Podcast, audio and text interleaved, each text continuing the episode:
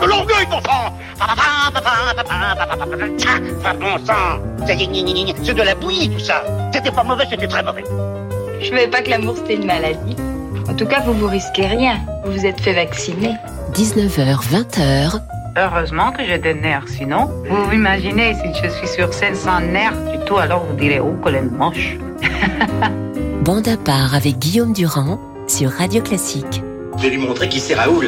Aux quatre coins de Paris qu'on va le retrouver éparpillé par petits bouts façon puzzle.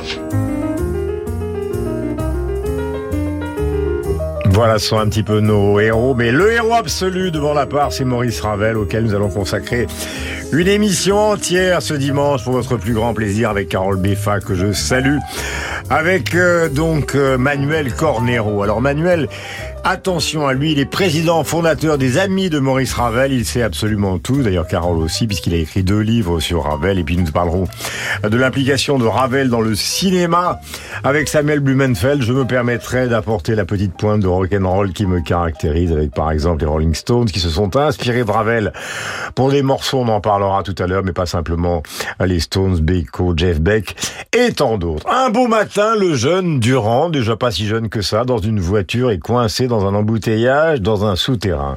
Et que lui arrive-t-il? Pour la première fois de sa vie, il est à côté de son papa, il entend à la radio, je ne sais plus laquelle, ça devait être Radio Classique, Pavane pour une infante défunte, et de ce jour-là, il s'est dit que finalement, la musique classique, c'était autre chose.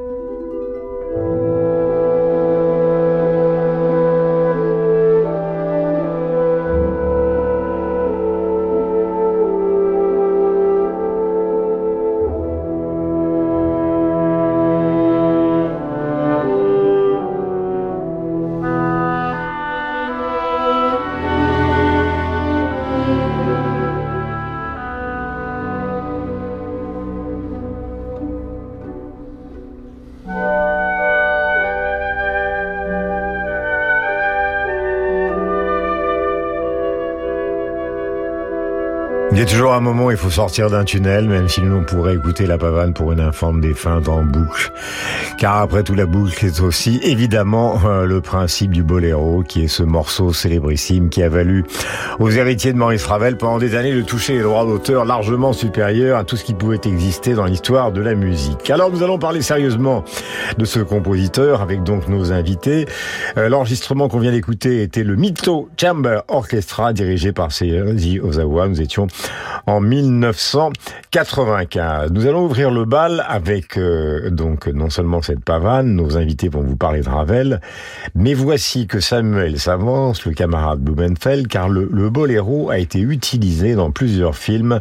Voici quelques extraits réunis par notre producteur Philippe Gault, Ravelien dans l'âme.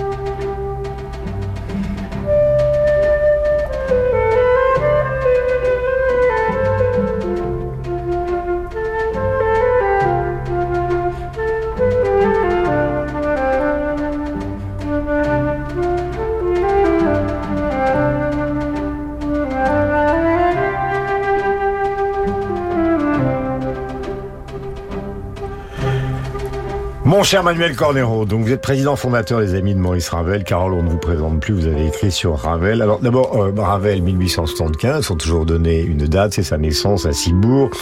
Il quittera ce Pays basque tant aimé très rapidement, donc pour faire des études musicales extrêmement complètes.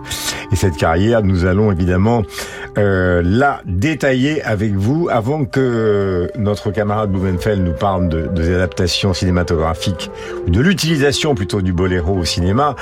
Donnons le sentiment que vous avez, d'abord bienvenue Manuel et Bonjour. Carole, comme ça le, le sentiment le plus brut possible sur ce que Ravel a apporté à l'histoire de la musique. Alors Manuel, puisque vous êtes le dernier invité de cette émission, en tout cas c'est la première fois, vous êtes le premier à parler. Pour vous Ravel, en quelques mots, qu'est-ce que ça a changé dans votre vie et pourquoi vous trouvez ça si important ?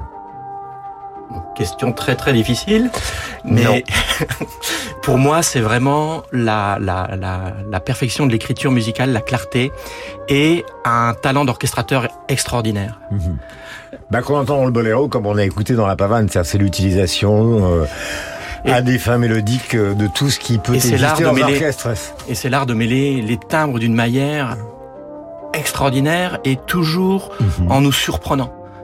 Et d'où ça vient, Carole, ça, justement? Ça vient de ses études, ça vient de la proximité de l'Espagne, ça vient d'une, d'une aptitude particulière, parce qu'on a beaucoup de photos de lui, à côté de son piano, mm-hmm. à utiliser à la fois pour réfléchir à la mélodie du piano et en même temps à conceptualiser euh, l'orchestre. Fait. Il écrivait au piano, euh, d'ailleurs, il écrivait ses monstres, c'est-à-dire euh, ses réductions qui n'étaient pas faites pour être jouées au piano, et ensuite il l'orchestrait au piano, et ce faisant, euh, des combinaisons insoupçonnées lui venaient sous les doigts, alors même qu'il était en présence d'un instrument apparemment euh, pauvre en timbre, le, le piano, mais qu'il savait euh, si bien faire euh, sonner sous ses mains.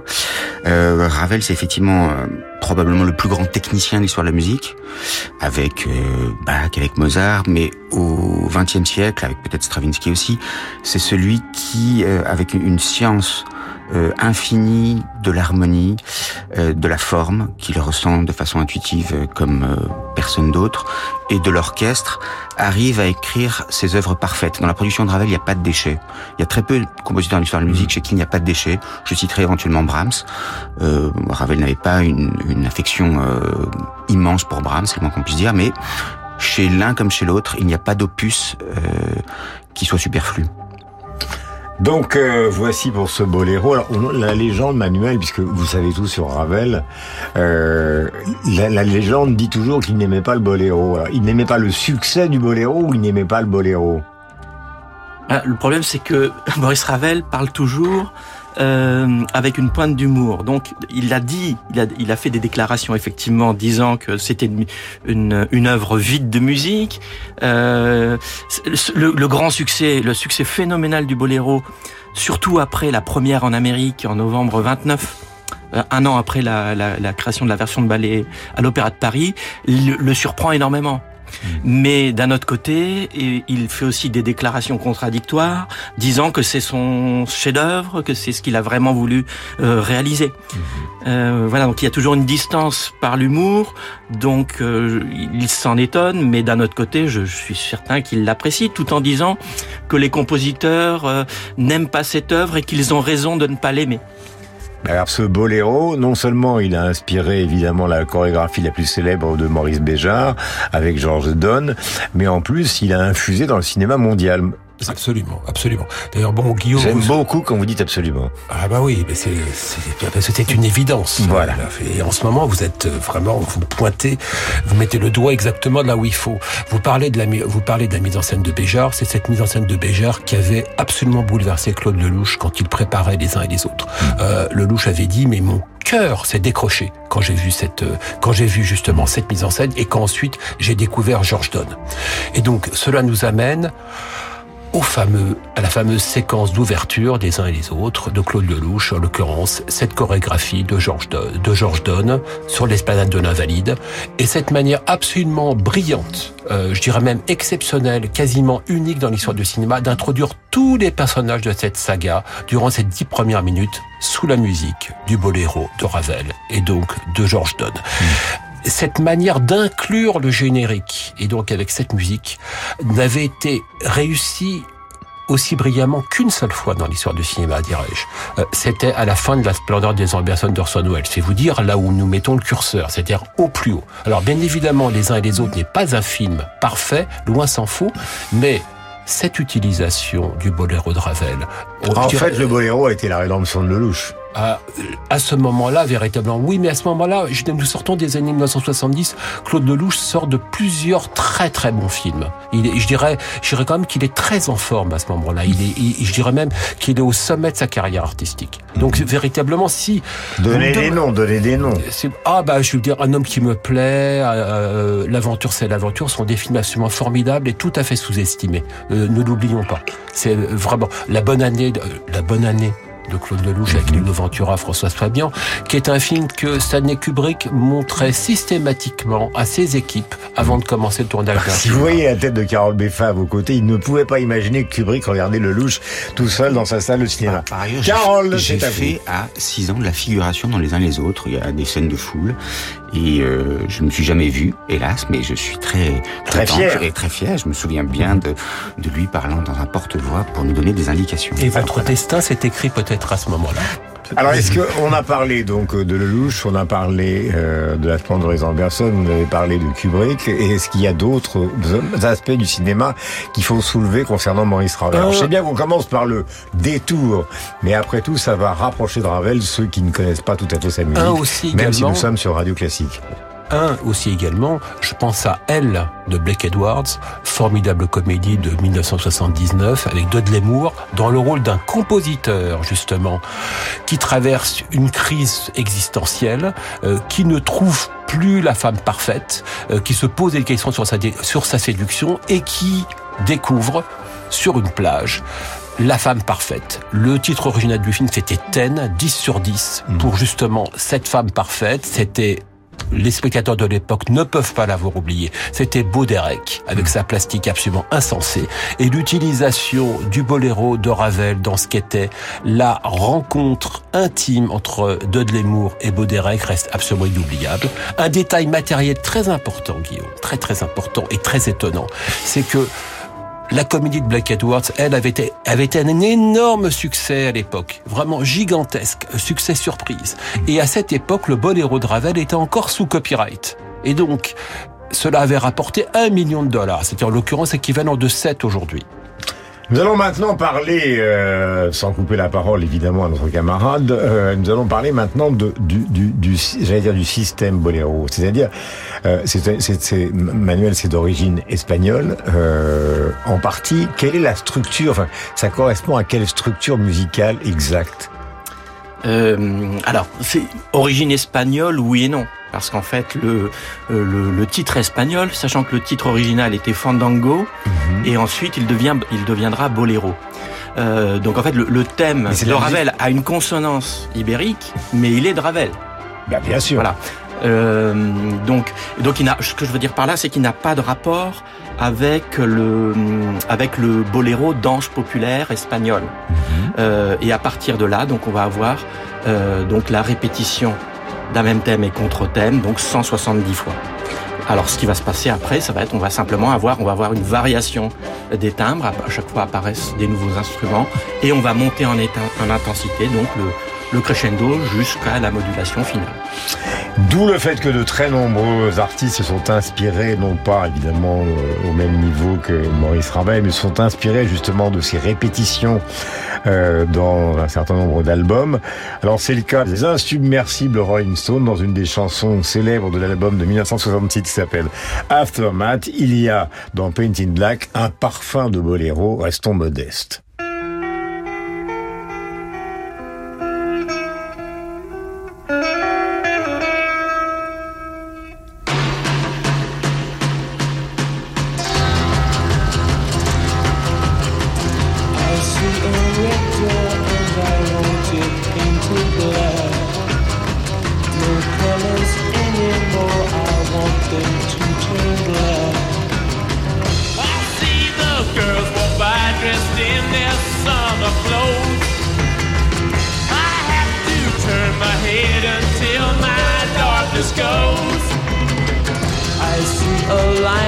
Cars and they are painted black. flowers, and my love hope never to come back. I've seen people turn their heads and quickly look away, like a newborn baby, it just happens every day. Voilà, un autre registre justement d'inspiration, euh, c'est Gilbert Bécaud et Jeff Beck euh, dans Et Maintenant et le Boléro Beck, le Beck's Boléro, autre justement inspiration ravelienne.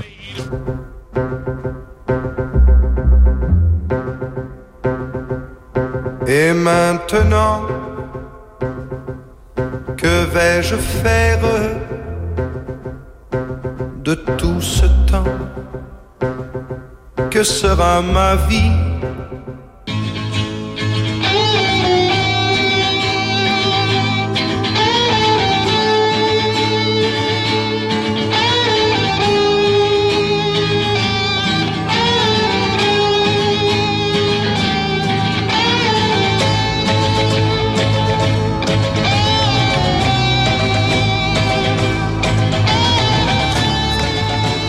Les exemples se multiplient évidemment dans la musique populaire de cette reprise, de cette structure euh, qui est celle euh, du boléro. Parlons maintenant plus sérieusement de Maurice Ravel lui-même, avec donc euh, euh, Manuel Cornero, qui est le président fondateur des Amis euh, de Maurice Ravel et qui est venu vous voir spécialement ce soir sur l'antenne de Radio Classique. Vous avez choisi Trois beaux oiseaux de paradis, c'est le chœur de chambre Accentus, dirigé par l'excellente Laurence Equilbet. Nous sommes en mille neuf cent quatre-vingt-treize et vous nous en parlez, Manuel, dans un instant.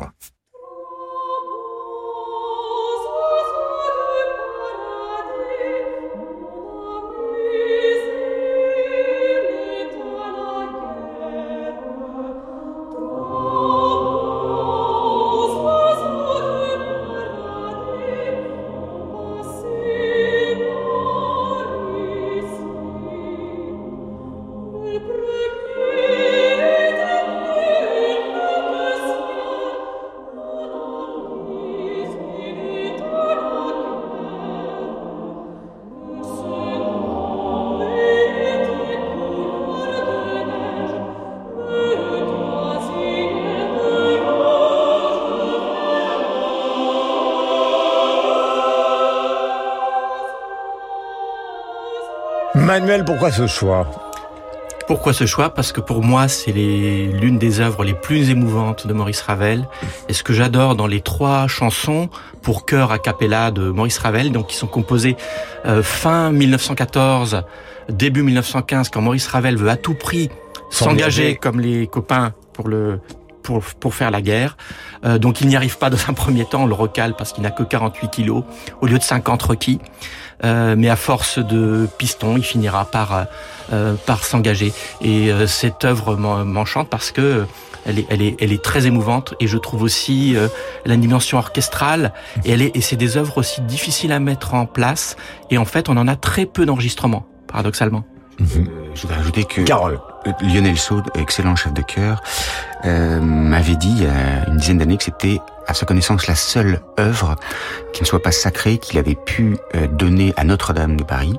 Euh, ce qui est effectivement étonnant, c'est une œuvre dont les paroles sont de Ravel lui-même. Ravel était un agnostique, et parce qu'il y a ce côté céleste, euh, eh bien Notre-Dame avait accepté que l'on puisse donner cette œuvre qui pourtant euh, n'avait rien d'une œuvre religieuse. En son, en son sein. Maurice Ravel, Intégrale Correspondance, écrit et entretien, donc c'est édité au Passeur, c'est épuisé, mais si jamais vous arrivez à trouver ça chez les bouquinistes, tant qu'ils sont encore en place avant les Jeux Olympiques, euh, n'hésitez pas. Maurice Ravel, voici le menu antique, c'est Bertrand Chamayou, excellent pianiste, deux mille quinze. Carole va vous donner son sentiment, et puis après nous écouterons euh, des mots de Marguerite Long.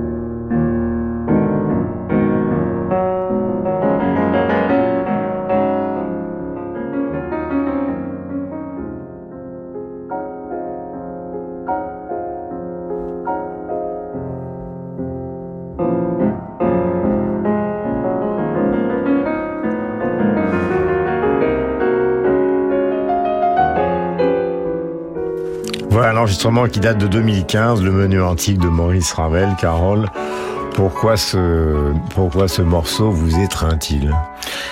Je sais pas s'il m'étreint, c'est pas le, mon Ravel euh, favori, c'est le tout premier Ravel déjà. Euh, Ravel, on l'a dit, s'est inspiré de l'Espagne, il s'est inspiré du, du jazz, il s'est inspiré beaucoup de la valse euh, viennoise, et toutes ces influences ont été évidemment filtrées par sa sensibilité, son identité stylistique qui est grande. Ici, c'est l'antique, euh, ce qui donne ce côté assez curieux, euh, un peu froid, quasiment pas de pédale dans cette musique, euh, bien loin des luxuriances euh, qui seront le fait de, de sa production à partir des mille neuf cents et au moins jusqu'à la guerre, un peu au-delà aussi. Bon, rappelons qu'il est né en mille huit cent soixante-quinze. Donc voilà, donc ça c'est une œuvre qu'il écrit quand il a une, une vingtaine d'années, une toute petite vingtaine d'années. Euh, c'est une œuvre euh, étonnante parce qu'il arrive effectivement à euh, mêler ce qui va être un peu euh, les traits caractéristiques de son génie, que l'on entend surtout dans la partie centrale de ce de ce menu antique, et euh, des choses qui semblent venir euh, d'un passé plus ou moins revisité. C'est, c'est Ravel classique, c'est même, on peut dire, Ravel néoclassique, bien avant que le néoclassicisme soit en vogue, c'est-à-dire à partir de mille neuf cent dix-huit, mille neuf cent vingt, et puis sous les doigts de Bertrand Chamayou, ça c'est génial. Le fait de, de revisiter comme ça Euh, le classicisme est une chose que qu'on va trouver chez à peu près tous les compositeurs. Euh, on devrait dire d'ailleurs plutôt peut-être néo-baroquisme que néoclassicisme, parce qu'en général c'est le fait d'essayer de se couler dans des formes héritées plutôt euh, de la musique euh, baroque que de la période classique. En tout cas, ça donne euh, chez Ravel une certaine fraîcheur. Euh, Il me semblait que c'était important de, de faire écouter ça, et pas simplement les rutilances orchestrales qui sont aussi le fait du génie de Ravel. Marguerite Long raconte comment Maurice Ravel lui a annoncé qu'il avait composé le concerto en sol, célébrissime, évidemment, concerto, pour elle.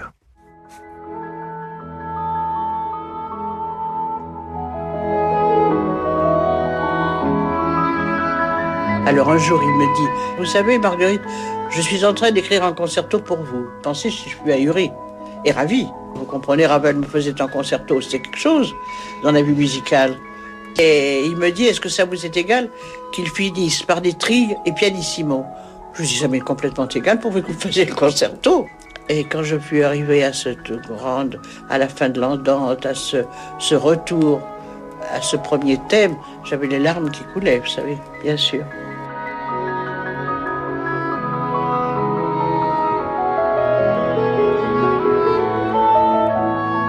Clarté de l'expression de Marguerite Long, clarté évidemment du propos de Maurice Ravel, triomphe de la musique française. Les passages préférés de Claude Lévi-Strauss, qui a consacré des pages extrêmement pénétrantes à Ravel, notamment à son boléro, mais qui dit que cette apparition du corps anglais dans le deuxième mouvement euh, du concerto de, en sol de Ravel est pour lui euh, une espèce de, de, de portrait de ce que doit être le, la beauté absolue en musique. Voilà, il faut rappeler que Claude Lévi-Strauss rêvait d'une seule chose dans sa vie, lui qui a révolutionné l'anthropologie, c'est d'être musicien. Et il n'est pas le seul, puisque le nombre de cinéastes aussi qui rêvaient d'être musiciens et qui finalement ont fait d'énormes carrières, mais avec nette nostalgie justement du piano, des violons, de l'orchestration. Nous en parlerons tout à l'heure dans la deuxième partie de Bande à part consacrée à Maurice Ravel, le plus grand compositeur français, on peut le dire, c'est tout simple, mais c'est vrai. Ce soir à vingt heures, vivez la magie des fêtes depuis la Philharmonie de Paris. L'Orchestre national d'Île-de-France, dirigé par Emmanuel Tcheknavorian, vous fait revivre l'atmosphère festive des bals à Vienne durant la seconde moitié du dix-neuvième siècle. Au programme, des œuvres de Brahms et de la dynastie Strauss. La magie des fêtes, c'est sur Radio Classique. Radio Classique vous souhaite de joyeuses fêtes.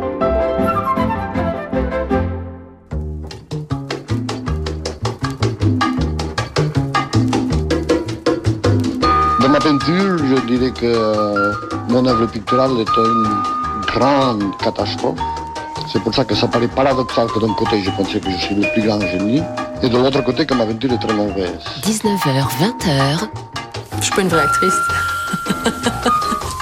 Si, c'est vrai, je vous assure que c'est vrai. Non, non, je le dis en rien, mais c'est vrai. Bande à part avec Guillaume Durand sur Radio Classique. Souvent, on associe Ravel à Claude Debussy. Voici le prélude à l'après-midi d'un faune, philharmonique de Berlin dirigée par Claudio Abbado.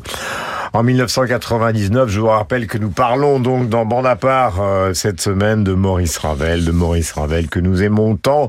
Et nous sommes avec Carole Beffa, nous sommes avec Manuel Cornero qui est président fondateur des Amis de Maurice Ravel et avec Samuel Blumenfeld qui nous parle de cinéma et de musique comme la plupart du temps chaque semaine. Voici Claude Debussy.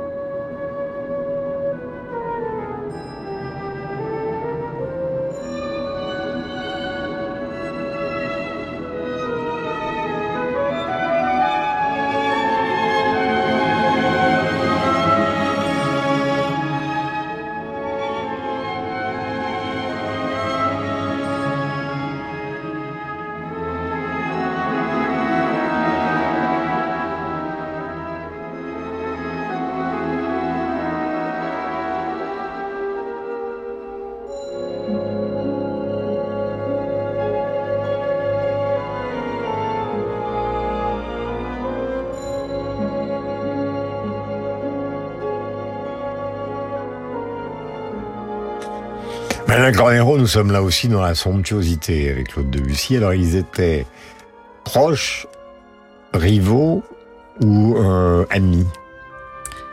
Alors, ils ont ils ont été proches quelque temps, au début des années mille neuf cents. Mm-hmm.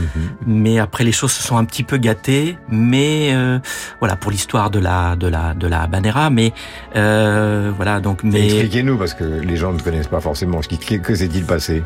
Voilà, c'est que Maurice Ravel a, a voilà a, a, a vu un emprunt de, de à son à sa habanera, qui était inédite pour pour deux pianos de, de créée en mille huit cent quatre-vingt-dix-huit, mmh. et euh, Debussy s'en est euh, voilà un peu beaucoup inspiré dans la soirée dans Grenade, voilà. Mais ça n'a rien enlevé à l'admiration absolue de Maurice Ravel pour Debussy, inconditionnelle. Pour Péléas avec la bande Vous des Apaches. J'ai amené des fac- facsimilés de lettres de ouais. Ravel que j'ai un peu consulté avant de venir, et notamment à un moment, il, il dit tiens, je viens d'écouter un quatuor de Debussy qui est absolument sublime. Donc par euh... le quatuor Calvé, oui, par ah. le quatuor de Joseph Calvé. Et pourquoi donc le le prélude à l'après-midi d'un faune? Bah c'est tout simple. Maurice Ravel considérait que c'est ce qu'il y a de plus beau en musique, et il disait je ne souhaite qu'une chose, pouvoir mourir en entendant le prélude à l'après-midi d'un faune. Et cette œuvre, il va la la transcrire pour piano à quatre mains en mille neuf cent dix. Debussy, images pour piano, la pianiste luxembourgeoise Cathy Crier, c'est Carole qui l'a choisie, c'est Carole qui va bien évidemment vous donner son sentiment. La musique est sur l'antenne de Radio Classique avec bonheur.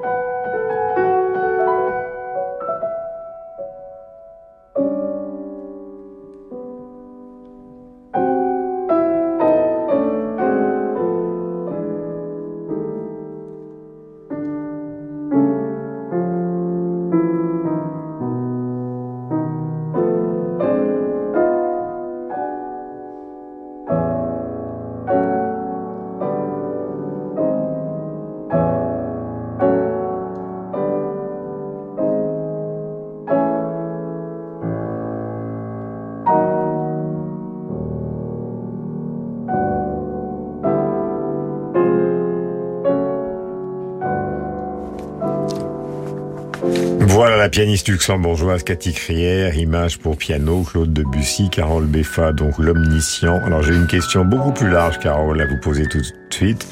C'est qu'au fond, euh, oublions Berlioz euh, et, oublions, et, et même passons à tous les registres artistiques. Le sentiment qu'on a, c'est qu'à cette période, c'est-à-dire le dernier tiers du dix-neuvième siècle et le début du vingtième, il y a quelque chose qui se passe dans la culture européenne, qui est un peu la culture mondiale à cette époque-là, c'est que les Français prennent le leadership. C'est vrai pour Manet, mm-hmm. euh, c'est vrai pour la poésie avec Mallarmé, avec Rimbaud, euh, c'est, c'est... c'est vrai pour la musique avec Ravel et Debussy, alors que jusqu'à présent, je ne dis pas que nous étions, par rapport à l'Allemagne, euh, une puissance, ou même la Russie avec Tchaïkovski, qui va revenir avec Stravinsky, une puissance de second ordre. Mais on a l'impression que, sans se concerter, brutalement, euh, ce second empire euh, qui est totalement décrié, notamment par euh, Napoléon, a apporté une culture française qui a un peu révolutionné la culture mondiale. Second empire et Troisième République. Ouais. Euh, vous, vous citez... évidemment, très justement, ces compositeurs. Il faudrait y ajouter quelqu'un qui a connu un très long purgatoire, hélas, parce qu'il a fait des choses admirables, qui est Saint-Saëns. Il faudrait ajouter aussi Massenet, qui, à l'époque, est le grand compositeur d'opéra. C'est effectivement un des ah, foyers c'est mon côté coco, c'est un, c'est non, non, mon mais, côté cocorico, mais il faut dire les choses telles qu'elles sont. Et, et il faut aussi insister sur la diversité de cette musique. Je veux dire, entre euh, le hiératisme assez curieux, un peu rose-croix, de Satie, et les luxuriances de Debussy et de Ravel dans certaines des pages qu'on vient d'entendre, entre la, la pureté classique ou déjà aussi un peu néoclassique de Saint-Saëns et la vocalité très expansive de Massenet ou de Gounod, il y a des choses extrêmement diverses, et tout cela a lieu à peu près au même moment dans l'histoire de la musique. Voilà, et dans l'histoire de la culture en général, euh, bien évidemment, je citais tout à l'heure les peintres, mais il y a aussi euh, les poètes. Ravel, sonate pour violon et piano, nous revenons au cinéma, car Claude Sautet l'a utilisé dans Un cœur en hiver, un magnifique film qui date de mille neuf cent quatre-vingt-douze.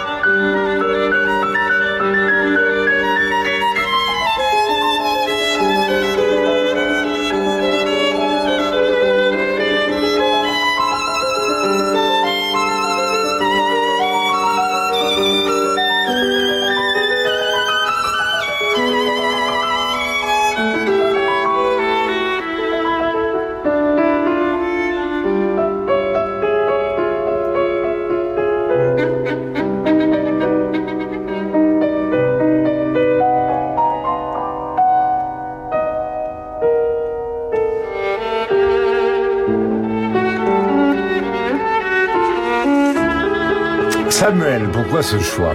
Or, ce choix est évident, Guillaume. Nous avons ici affaire, bon, Claude Sautet tardif, euh, je veux dire, Un cœur en hiver est son avant-dernier film, et c'est véritablement, au-delà d'un Claude Sautet en pleine maîtrise de son art, c'est véritablement un Claude Sautet qui est de, véritablement un maître. Un cœur en hiver, c'est ce film adapté d'une nouvelle de Lermontov, où le personnage principal, incarné par Daniel, Daniel Auteuil, est luthier et se retrouve face à Emmanuelle Béart, une violoniste, qui tombe amoureuse de lui. Sauf que Daniel Auteuil vit, pour reprendre l'expression de, Saute, de, de Claude Sautet, dans une retraite du cœur. Et cette retraite du cœur, Emmanuelle Béart n'arrivera jamais à l'en sortir. Alors c'est un film où la musique occupe une place évidente.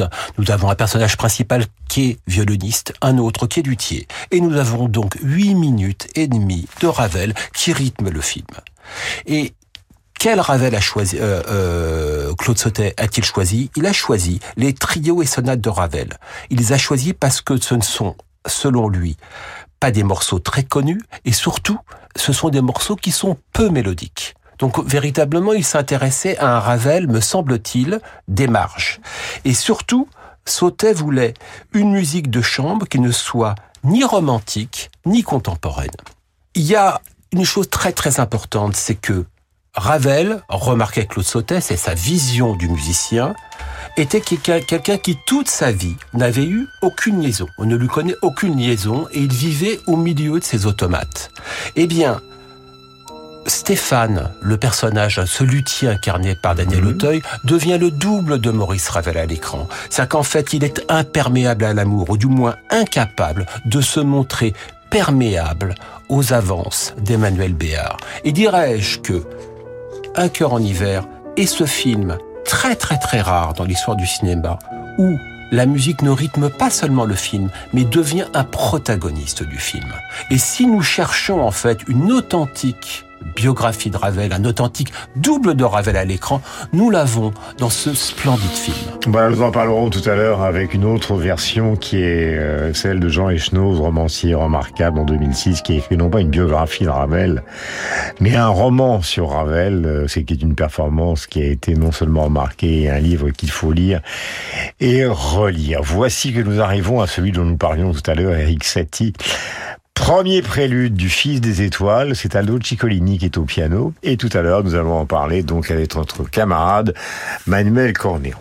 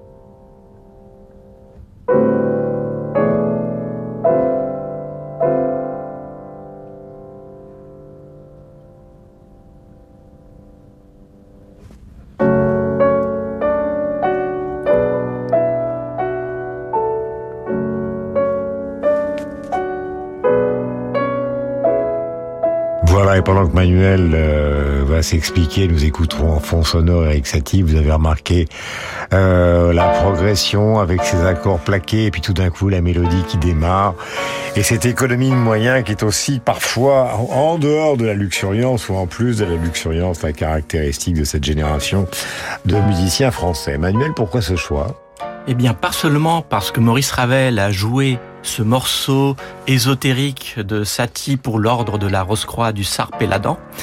en mille huit cent quatre-vingt-douze. Euh, ça, c'était la, la, la première version de musique de scène. Il y a la, ça, c'est la transcription pour piano. Donc, que Maurice Ravel joue en mille neuf cent onze, mais parce que j'ai une, il y a une petite révélation euh, spécialement pour vous, pour Radio Classique, euh, c'est que en fait, j'ai pu euh, identifier une orchestration euh, de Maurice Ravel dont nous, dont il était question, mais dont on ne savait pas pas grand-chose. Eh bien, en fait, c'est Maurice Ravel a orchestré ce premier prélude euh, sous le titre de Hymne au soleil. Donc là, c'est la voilà donc la nouvelle information. Donc sur le sur un poème de la poétesse, peintre, euh, danseuse, chorégraphe Valentine de Saint-Point.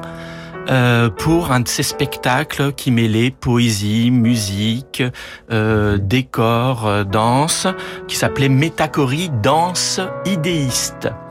Euh, donc c'est tout un concept d'art total, euh, et donc ça s'est fait une unique fois, le vingt décembre mille neuf cent treize, à l'actuelle Comédie des Champs-Élysées, à l'époque Théâtre Léon Poirier, et une seconde fois en Amérique, le trois avril mille neuf cent dix-sept, au Metropolitan. Ouais. Par a, contre, a... la partition, on ne sait pas où elle est. Hein. Le matériel d'orchestre était est, part... est sans doute dans les archives de Valentine de Saint-Point, mais comme elle s'est convertie à l'islam et qu'elle est morte au Caire, quid des archives, on ne le sait pas. Mais j'espère l'exhumation de la partition. De... Vous êtes une sorte de Sherlock Holmes. Vous... Je ne sais pas comment vous faites pour retrouver justement à ce point tellement de détails importants. Nous étions avec Éric Satie, que vous entendez donc avec Aldo Ciccolini. Avec Carole, nous allons écouter maintenant l'étude numéro onze. Euh, c'est du Carole Beffa. Par Carole Beffa, pas par Carole euh, Beffa, non, par non, par Tristan Paf, pardonnez-moi, parce qu'à chaque fois que je, je vois Carole Beffa, je me dis c'est Carole qui va s'interpréter lui-même. Eh bien non, la modestie l'emporte. C'est en deux mille dix-huit qu'un autre s'y est mis.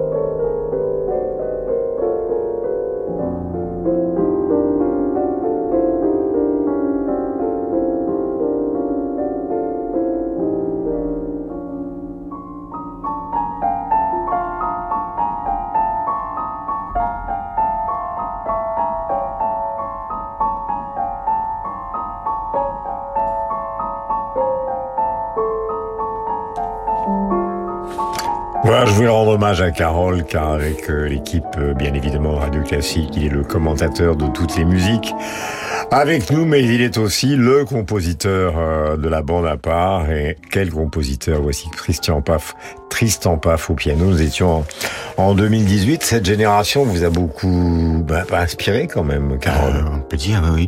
En fait, là, c'est très directement un motif euh, entêtant du début des...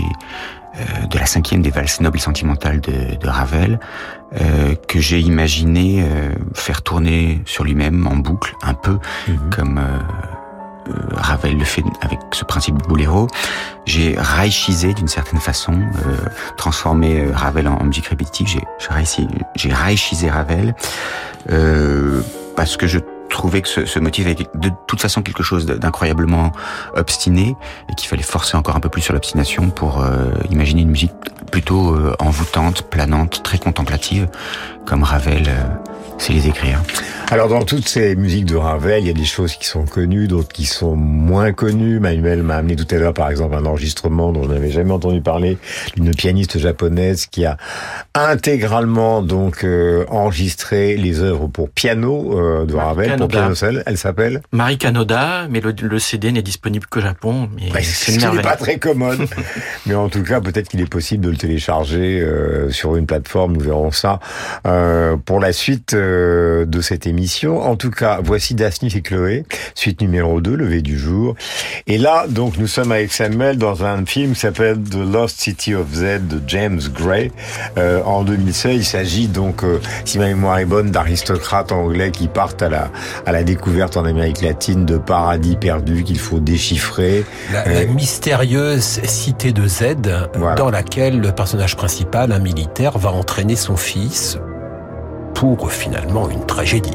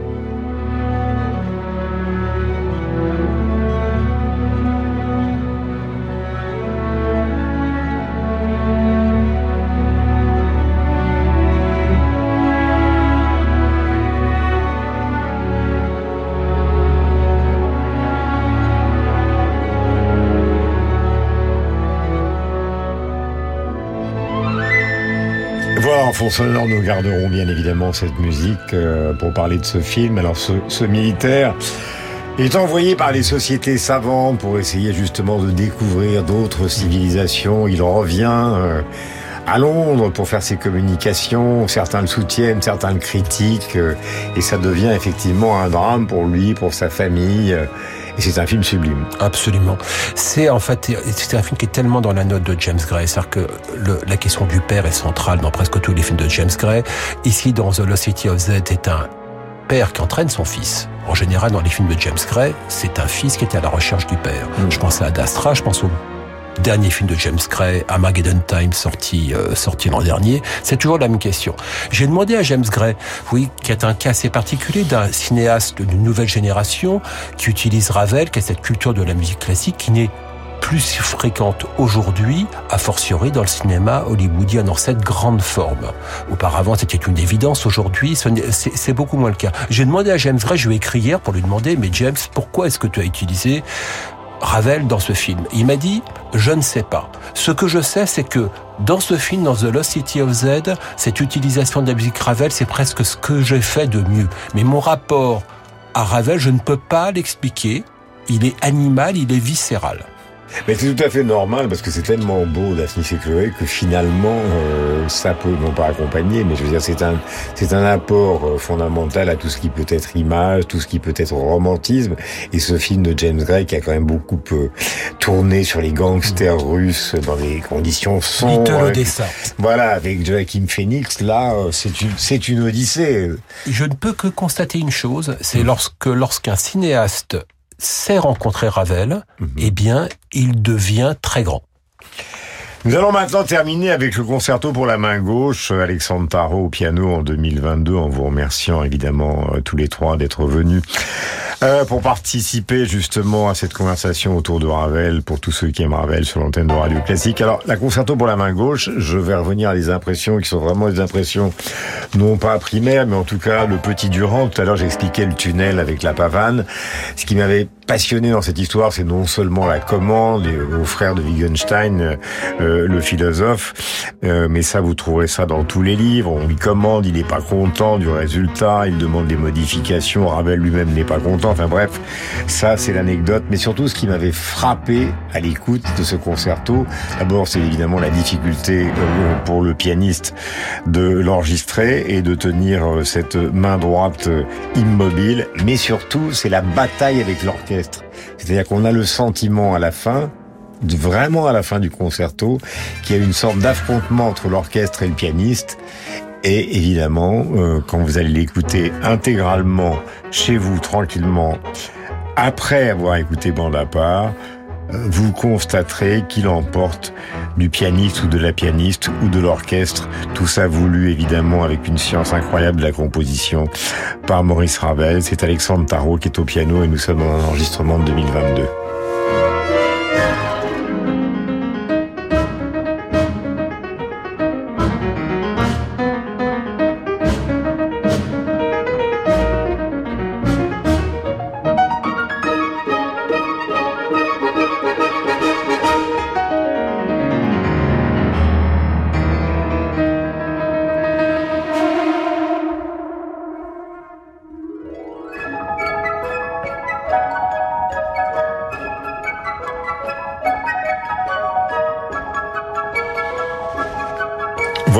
Performance de ce concerto que vous écoutez, vous avez l'utilisation absolue évidemment de tout ce qui est possible dans un orchestre.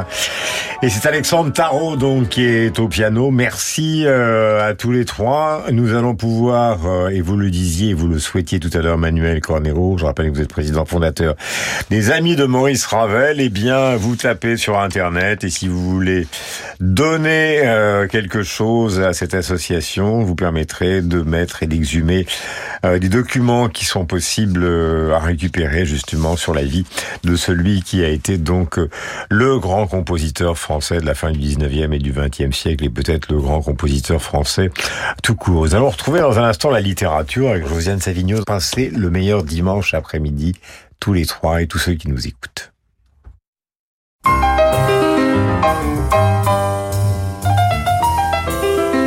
dix-neuf heures vingt heures. Je ne puis vivre personnellement sans mon art, mais je n'ai jamais placé cet art au-dessus de tout.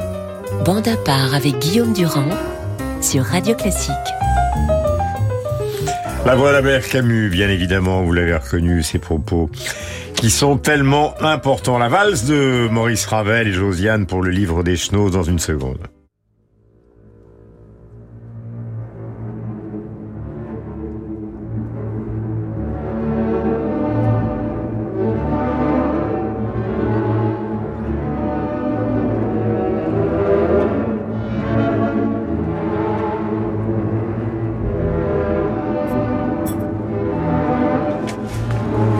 Je le disais, Josiane, en deux mille six, sort un livre assez inattendu de Jean Echenoz, Ravel, car évidemment, quand ce livre est sorti, si ma mémoire est bonne, aux éditions de Minuit, les gens se sont dit, tiens, une biographie d'Echenoz, lui qui est l'homme de l'imagination. Et en fait, euh, C'est justement le jeu subtil de, de cette réussite absolue, car ce livre a été une réussite absolue, c'est de mélanger d'une manière subtile ce qui est vrai de ce qui procède d'une certaine forme de fantaisie. Et puis c'est à coup sûr un roman, c'est extrêmement romanesque, c'est un livre très ramassé, très ramassé. Et il y a un deuxième livre, je vais parler d'un deuxième livre, et c'est très bien parce que on voit que Ravel a inspiré les cinéastes, mais il a aussi inspiré les écrivains, et c'est deux Ravel complètement différents. Donc en deux mille six, vous l'avez dit, aux éditions de Minuit, et Echenoz, un vrai roman, mais qui est concentré sur les dix dernières années de la, la vie de Ravel. Mmh. Donc il y a le voyage en paquebot pour aller pour aller aux États-Unis, un petit concert improvisé où, où Echenoz trouve qu'il n'est pas si bon musicien que ça, il décrit ses mains comme pas des mains de pianiste, et puis euh, New York, et puis aussi, vous l'avez mentionné tout à l'heure, la fameuse affaire euh, du concerto pour la main gauche, avec le Wittgenstein qui n'est pas du tout content de Ravel, Ravel qui n'est pas du tout content de Wittgenstein, enfin tout ça est magnifiquement dit. Et en deux mille quinze, il y a eu un autre livre de Michel Bernard qu'on peut trouver dans la Petite Vermillon, qui est la collection de poches d'édition de la Table Ronde.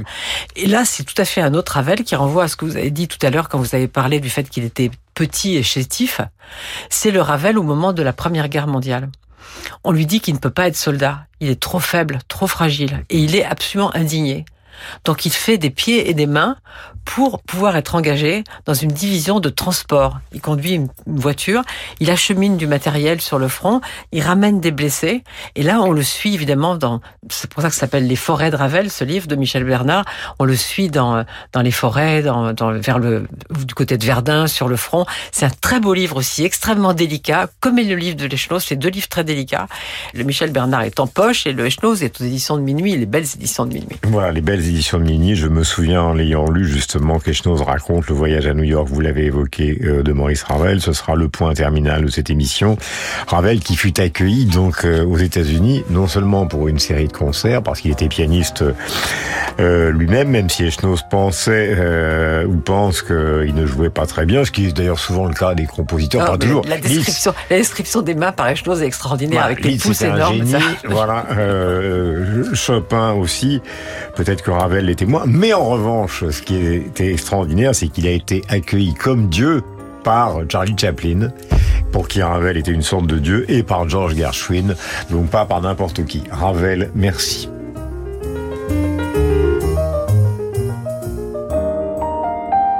Joyeuses fêtes, à l'écoute de Radio Classique.